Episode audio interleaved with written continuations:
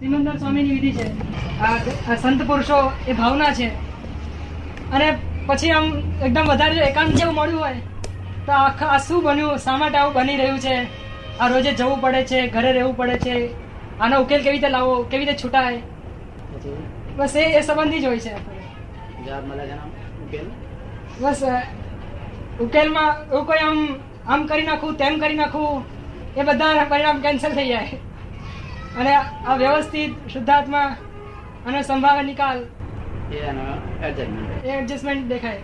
પછી એમના પણ બધા શુદ્ધાત્મા જ દેખાય. એટલે ફાધર છે મધર છે નોકરી જ્યાં જઈએ છીએ એટલે સર્વિસમાં સાહેબ બધા આમ શુદ્ધાત્મા તરીકે જ આખો તત્વદ્રષ્ટિનો ઉપયોગ જ એ જ આખો દાડો જાગૃતિમાં રહ્યા કરે. એટલે કોઈની જોડે આમ દ્વેષ કરવું કે અકળાતો એની પેલા કે કોની જોડે શા માટે? એટલે પેલા ભાવ તો બધા ઉડવા માંડ્યા.